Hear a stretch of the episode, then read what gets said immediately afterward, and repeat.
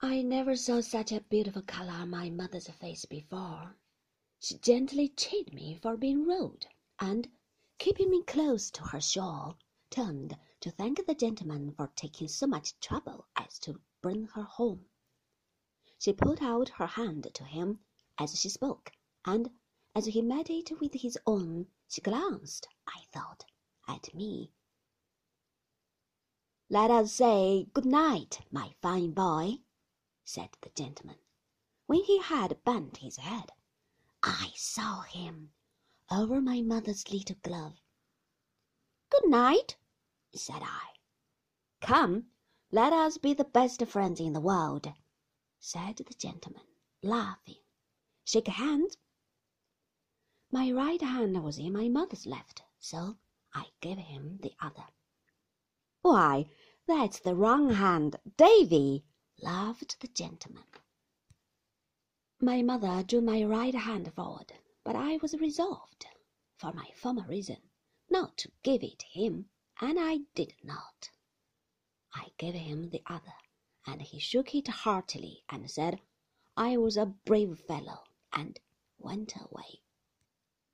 At this minute I see him turn round in the garden and give us a last look with his ill-omened black eyes before the door was shut. Peggotty, who had not said a word or moved a finger, secured the fastenings instantly, and we all went into the parlour. My mother, contrary to her usual habit, instead of coming to the elbow chair by the fire, remained at the other end of the room and sat singing to herself. Hope you have had a pleasant evening, ma'am, said Peggotty, standing as stiff as a barrel in the centre of the room, with a candlestick in her hand. Much obliged to you, Peggotty, returned my mother in a cheerful voice. I have had a very pleasant evening. A stranger also makes an agreeable change, suggested Peggotty. A very agreeable change indeed, returned my mother.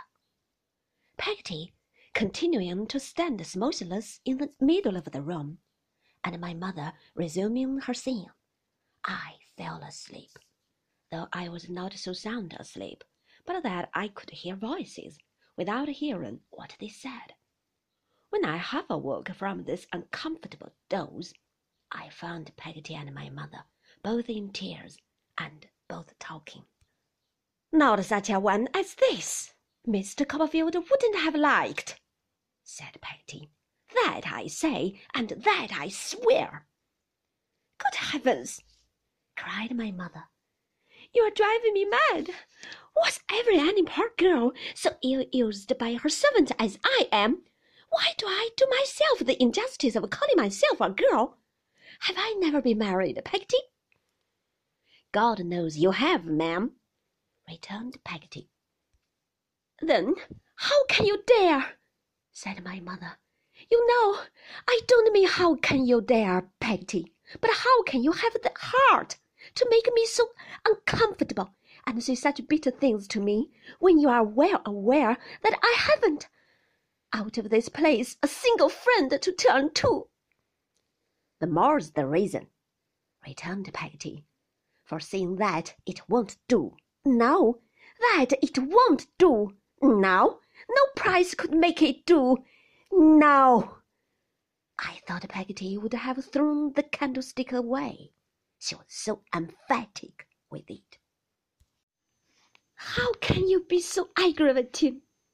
cried my mother, shedding more tears than before. As to talk in such an unjust manner, how can you go on as if it was all settled and arranged, Peggotty? When I tell you over and over again, you cruel thing, that beyond the commonest civilities nothing whatever has passed. You talk of admiration. What am I to do? If people are so silly as to indulge the sentiment, is it my fault? What am I to do, I ask you? Would you wish me to shave my head and black my face, or disfigure myself with a burn or a scald or something of that sort? I dare say you would, Peggotty.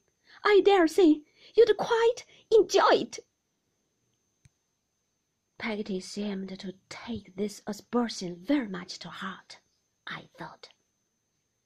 And, my dear boy, cried my mother, coming to the elbow chair in which I was, me, my own little Davy, is it to be hinted to me that I am wanting in affection for my precious treasure, the dearest little fellow that ever was?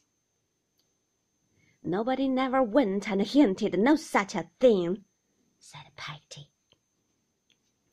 You did, Peggotty, returned my mother.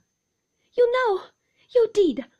What else was it possible to infer from what you said, you unkind creature, when you know as well as I do that, on his account, only last quarter, I wouldn't buy myself a new parasol, though that old green one is frayed the whole way up, and the fringe is perfectly mangy. You know it is, Peggotty. You can't deny it. Then, turning affectionately to me, with her cheek against mine, Am I a naughty mamma to you, Davy? Am I a nasty, cruel, selfish, bad mamma? Say, I am, my child. Say, yes, my dear boy and a Peggotty will love you, and a Peggotty's love is a great deal better than mine. Davy, I don't love you at all, do I? At this, we all fell a crying together. I think I was the loudest of the party, but I am sure we were all sincere about it. I was quite heartbroken myself, and am afraid that in the first transports of wounded tenderness, I called Peggotty a beast. That honest creature was in deep affliction, I remember, and must have become quite butlerless on the occasion, for a little volley of those explosives went off, when, after having made it up with my mother, she kneeled down by the elbow chair and made it up with me.